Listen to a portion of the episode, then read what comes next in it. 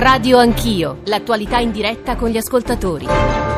Sono le 7.37, buongiorno e benvenuti all'ascolto di Radio Anch'io, Giorgio Zanchini al microfono, tre i temi di cui ci occuperemo eh, stamane, li preannuncio tutti così eh, potremo confrontarci con voi ascoltatori. Il primo è naturalmente la questione delle nomine europee, ieri è stato trovato un accordo eh, che conoscete già, l'avete sentito nel nostro GR, analizzeremo una serie di punti che ci sembrano importanti e ci appoggiamo a una serie di domande. Che significa l'accordo che è stato, ieri, è stato trovato ieri? Che conseguenze avrà? È vero che ha vinto, è tornato a vincere, ha ribadito la sua forza l'asse eh, franco-tedesco è vero che ha vinto il presidente francese Macron, sono semplificazioni. Quali saranno le conseguenze per noi italiani? Poi alle 8.35, e sono benvenute le vostre domande, le vostre riflessioni, sarà con noi il ministro delle infrastrutture e trasporti Danilo Torinelli, Movimento 5 Stelle, col quale parleremo naturalmente di vari temi, in particolare eh, di autostrade, di Ponte Morandi, eh, di infrastrutture grandi e piccole, anche di Alitalia, perché oggi è previsto un uh, vertice, un incontro tra il ministro Di Maio e i sindacati, ma è una questione che interessa anche altri dicasteri e infine la decisione eh, sulla libertà eh, della eh, capitana Carola Racchete. Come eh, sapete eh, Carola è tornata libera, il pubblico ministero, il GIP ha fermato anche l'espulsione, c'è stata una reazione piuttosto dura del ministro dell'interno Salvini. Tutti temi sui quali Vorremmo eh, le vostre riflessioni e domande 335 699 2949 per sms, whatsapp e whatsapp audio, tra l'altro sulla Libia che è il punto di partenza, come sapete, eh, del, dei flussi migratori principali, almeno quelli che arrivano nel nostro paese. Ci sono delle pessime notizie che arrivano nelle ultime ore perché sarebbe stato bombardato un centro eh, migranti dalle forze del generale Haftar e ci sarebbero 40 morti e decine di feriti. Ma partiamo dalla questione europea perché ieri in buona sostanza è stato trovato, eh, o sarebbe stato trovato, perché poi ci sono tutti i passaggi procedurali anche complicati, l'accordo eh, sui nomi e eh, la domanda che faccio subito a Gavino Moretti, nostro corrispondente a Bruxelles, che si trova di fronte all'Europarlamento, eh, è e, capisco che sia semplicistica, brutale, ma insomma giornalisticamente è un po' quello che ci stanno già chiedendo gli ascoltatori. Chi è uscito vincitore da questa partita? Gavino, buongiorno. Buongiorno Giorgio, un saluto agli ascoltatori. Sicuramente eh, ieri pomeriggio si è ricomposto l'asse franco-tedesco, eh, quell'intesa tra Berlino e Parigi che era raffreddata, si era raffreddata subito dopo il voto del 26 maggio perché Macron aveva detto no al candidato dei popolari europei, il bavarese Weber, eh, candidato sostenuto a lungo dalla cancelliera tedesca Merkel.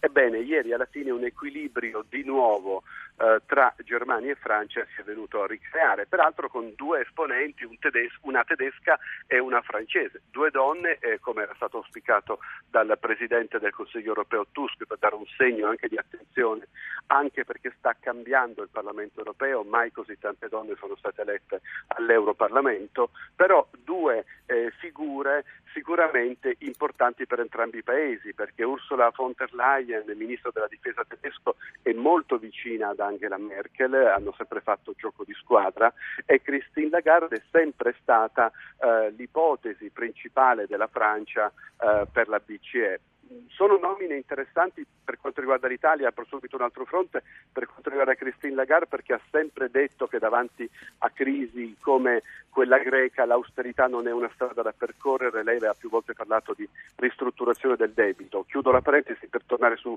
sul fatto che sicuramente Parigi e Berlino hanno dato via libera eh, convinto, anche perché eh, Macron ha un fedele alleato, può contare su un fedele alleato al Consiglio europeo nella figura di Charles Michel, l'attuale sì. presidente belga, primo ministro belga, sta per lasciare il suo posto perché in Belgio si è votato per le politiche il 26 maggio in contemporanea con le europee, non c'è ancora un nuovo governo belga, si sta lavorando per una coalizione, però Charles Michel lascerà il suo posto, è un liberale eh, cosa vuol dire questo? Macron può contare su una figura importante nel Consiglio europeo, che per spiegare ai nostri ascoltatori è il Consiglio che organizza le riunioni dei capi di Stato e di Governo sì. e anche dei ministri, quindi aiuterà Macron nella sua agenda. Eh, Gavino, torno da te tra pochissimo perché volevo leggere, eh, ha detto Relicheri, Presidente Commissione Politiche dell'Unione Europea al Senato, Movimento 5 Stelle, che salutiamo e ringraziamo per essere stamane con noi a Radio Anch'io. Presidente, buongiorno, benvenuto, buongiorno. buongiorno Così come salutiamo Massimiliano Salini, europarlamentare di eh, Forza Italia, il Partito Popolare Europeo in seno al quale eh, si trova storicamente eh, Forza Italia. Ieri è riuscito a ottenere la poltrona più ambita appunto per Ursula von der Leyen. Buongiorno Salini, benvenuto anche a lei. Volevo però leggere a eh, Ettore Licheri l'attacco eh, del pezzo del corrispondente di Repubblica Andrea eh, Bonanni. Si era schierato contro il candidato Timmermans perché designato da francesi e tedeschi. È una questione di metodo, non vogliamo un'Europa a due ma a 28, aveva spiegato Giuseppe Conte. Grazie a questa mossa geniale il capo del governo italiano, ora una tedesca delfina di Merkel alla guida della Commissione europea, una francese alla guida della Banca Centrale Europea, un liberale belga amicissimo di Berlino e Parigi la presidenza del del Consiglio europeo e il socialista spagnolo che ha diretto la guerra contro Maduro in Venezuela al timone della diplomazia dell'Unione. Timmermans, la bestia nera dei populisti, resterà il primo vicepresidente della Commissione insieme con la liberale Vestager. I cosiddetti giornali borghesi, Ettore Licheri, stamane sono spietati nei confronti eh, della eh, strategia del governo Conte e anche della maggioranza gialloverde. Presidente. A me invece pare che la governance che si sia venuta a realizzare sia una governance equilibrata. Io ci vedo rappresentate tutte le diversità della nuova Europa e questa è veramente la vera forza. Ho visto un'Italia che ha svolto un ruolo straordinario di cerniera all'interno del Consiglio rifiutando un metodo che era quello antico, quello dei pacchetti preconfezionati che non andava affatto Presidente, bene. però alla fine il risultato è stato lo stesso. Beh, no, no, in realtà non è così. Rose, la rosa dei nomi era, era, eh, era varia, era diversificata. Abbiamo messo abbiamo scelto Ursula von der Leyen che per competenze e profilo personale lascia intendere una grande sensibilità sui temi della famiglia, sui temi del sociale. Pensate che in passato questa donna presentava il salario parentale, eh, quindi per dire eh, insomma, il profilo sociale. E, d'altra parte io credo che eh, eh, l'Italia debba a questo punto avere il riconoscimento di una nomina che si appari alla sua importanza. Al suo cioè lei intende dire una, un eh, commissario di peso scelto, che sarà un leghista peraltro, Presidente? La, abbiamo scelto Conte. Eh. Sì, sì, questo, questo l'ha detto Conte. ha detto Conte, però a me piacerebbe un'Italia che possa rappresentare nei prossimi mesi un modello di gestione eh, come dire, politica che renda compatibile l'esigenza delle stabilità finanziarie dei Paesi membri con l'esigenza però di tutela della coesione sociale, cioè la nuova Europa deve capire che per, per restare unita deve riconoscere le diversità io credo che siamo Presidente, torno, torno, da lei, torno, da lei, subito perché a Massimiliano Salini proprio questo vorrei chiedere. La lettura di Ettore Licheri è troppo ottimistica e troppo, chiamiamola così, prodomo sua, cioè eh, parla di una vittoria laddove in realtà eh, le nomine emerse ieri non, non confermerebbero questa impostazione. Salini, buongiorno di nuovo.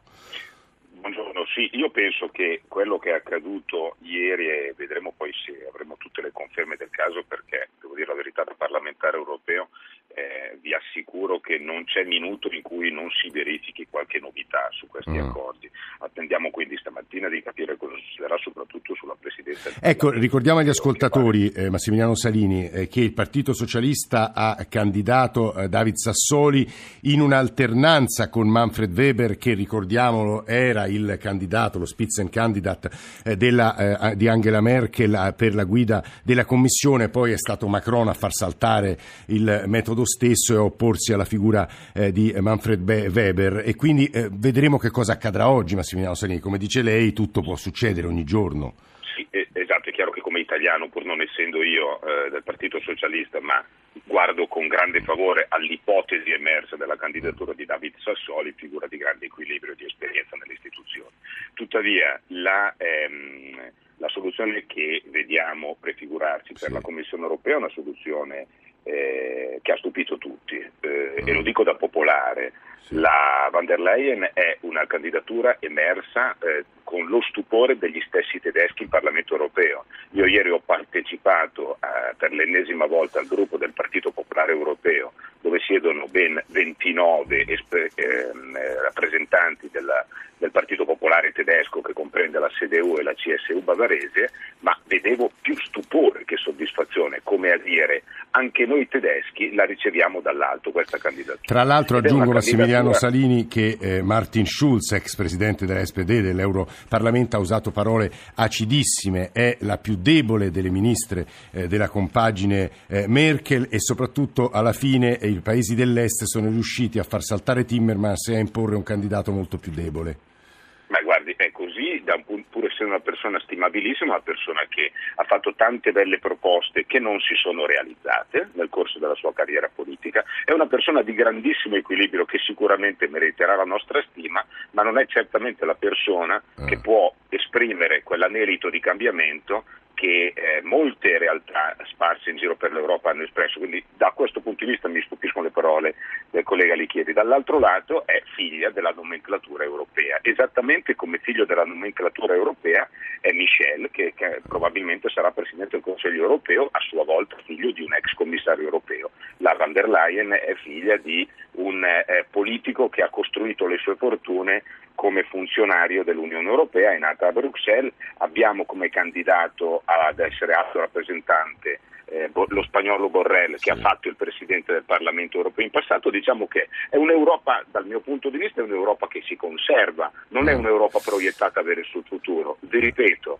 dal mio punto di vista, in questo caso la posizione che il governo italiano ha tenuto, legittima, sì. ma è la posizione di chi dalla parte dei forti decide deliberatamente di trasferirsi dalla parte dei deboli, segnatamente con i paesi di Visegrad. Questo, questo è un passaggio, devo dire anche qui eh, mi appoggio eh, a un a un pezzo del, di, di, un quotidiano, Antonio Polito sul Corriere della Sera, che scrive da paese fondatore siamo diventati almeno eh, per una notte, speriamo sia l'ultima paese sabotatore, indipendentemente dalle convenzioni politiche di ciascuno di noi è, è intuitivo che si conta di più seduti al tavolo con Berlino e Parigi che a quello con Budapest e Varsavia, noi ci siamo seduti se lì. Posso, sì. se posso aggiungere eh. una piccola battuta, in questo scenario eh. devo dire che eh, il punto di maggior soddisfazione, per quel che riguarda la mia opinione, è Christine Lagarde dal Fondo Monetario, ah, eh, dal Fondo Monetario alla Banca Centrale sì, Europea. Eh, eh, diciamo che tra l'ipotesi tedesche questa ipotesi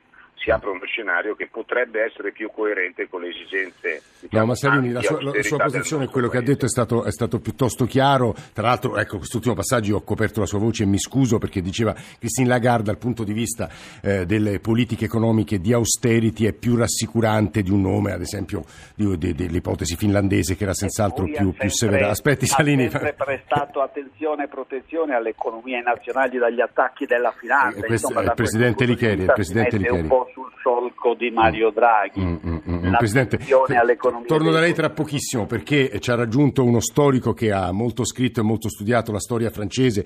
Anche qui, di nuovo, sono formule eh, persino usurate, ha vinto questo, ha vinto quell'altro, eh, ma insomma stiamo cercando di capire che è successo e le conseguenze possibili per il nostro Paese. Marco Gervasoni, buongiorno, benvenuto. Buongiorno. Storico contemporaneista, insegna all'Università degli Studi del Molise. Stamane quasi tutti i giornali celebrano la capacità tattica del presidente francese Macron. È giusto, professore? Ma eh, no, nel senso, che, nel senso, che, ovviamente la Francia e la Germania sono i paesi più forti, è chiaro che per, per ragioni varie e anche geopolitiche e quindi decidevano loro. Io non vedo una grandissima vittoria, l'editoriale del Figaro di oggi dice che pure dovrebbe essere, esatto. dovrebbe cantare questa vittoria. dice? Dice guardate che l'asse franco-tedesco non esiste più, è una, soluzione al ribasso. Eh, quindi io diciamo, tutta questa vittoria di Macron non la vedo, considerando che poi Macron puntava diciamo, su Timmerman e, puntava su Vestager, quindi eh, diciamo, è stato da questo punto di vista è stato eh, soddisfatto solo sulla nomina di Lagarde che è francese, ma, la, eh, ma Lagarde è soprattutto molto amata dagli americani, era sì, Trump sì. come sappiamo, quindi da questo sì, punto due di filo americane, dal mio punto di vista è una buona male. cosa, eh, eh. dal mio punto di vista è un'ottima cosa naturalmente rispetto a una Vestager eh. che era in un altro ruolo che avrebbe dovuto che invece Trump aveva giustamente Ma ha vinto l'establishment, scusi per l'uso della parola, ha vinto la, la Ma cons- l'establishment per forza chi doveva vincere. E io oggi ho sorriso leggendo diciamo, gli editoriali dei principali giornali perché eh, innanzitutto non condivido l'idea che l'Italia che il governo italiano si sia schierato, come si diceva prima, ho sentito sì. non, so, non, so, chi parlasse, ma si sia schierato ah, ah. Con, con, i deboli, perché eh, ah, no, diciamo, non, c'è, eh, non, c'è, questa cosa, questa retorica dei paesi fondatori, francamente ha stancato. E poi, francamente, dobbiamo ancora vedere quali sono le nomine, ma quando ci siamo schierati con i paesi fondatori, cioè con l'ultima commissione, sì. che cosa abbiamo avuto? Abbiamo avuto Mogherini sul cui bilancio diciamo, pochi sono disposti a dare un parere positivo.